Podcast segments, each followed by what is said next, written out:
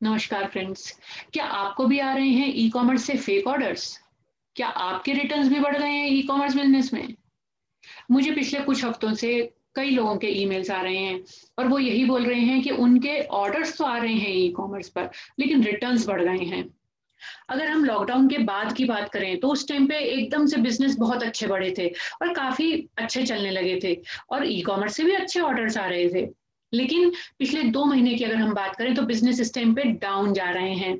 और अगर आपका शॉप है स्टोर है या आप व्हाट्सएप के थ्रू बिज़नेस करते हैं और आपको ऐसा लगता है कि आपके ऑर्डर्स पहले से कम हो गए हैं तो आपको ऐसा क्यों लगता है कि लोग ई कॉमर्स से खरीद रहे हैं? बिज़नेस तो सभी का डाउन हुआ है ई कॉमर्स का भी डाउन हुआ है। लेकिन जैसे आपको सस्टेन करना है बिज़नेस में, वैसे ही दूसरी ई कॉमर्स वेबसाइट्स को भी करना है। उनको सस्टेन करने का सिर्फ़ एक ही तरीका होता है कि उनके पास से ऑर्डर्स आ रहे हैं। अगर उनके पास से सप्लायर्स को ऑर्डर आते रहते हैं तो उनको नए सप्लायर्स ज्वाइन करते हैं। और ये तो आप भी जानते हैं कि अगर कोई नया प्रोडक्ट हम बिज़नेस में ऐड करते हैं तो उससे हमारा बिज़नेस कई बार अच्छा चलने लगता है। इसलिए वेबसाइट्स को तो कहीं ना कहीं ये दिखाना पड़ेगा कि हाँ ऑर्डर्स तो आ रहे हैं ऑनलाइन जिस मैं यहाँ किसी वेबसाइट का नाम तो नहीं ले रही हूँ लेकिन अगर आप ई कॉमर्स पे सेलिंग करते हैं तो ये आप भी जानते हैं कि रिटर्न्स तो बढ़ गए हैं।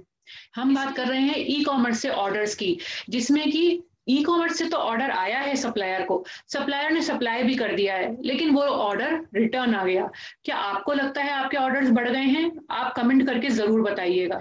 ये इसलिए भी किया जाता है, जिससे कि सप्लायर्स को लगे कि हाँ ऑर्डर तो आ रहा है, ठीक है रिटर्न आ रहा है, लेकिन चलिए ऑर्डर तो आ रहा है तो कंटिन्यू करें।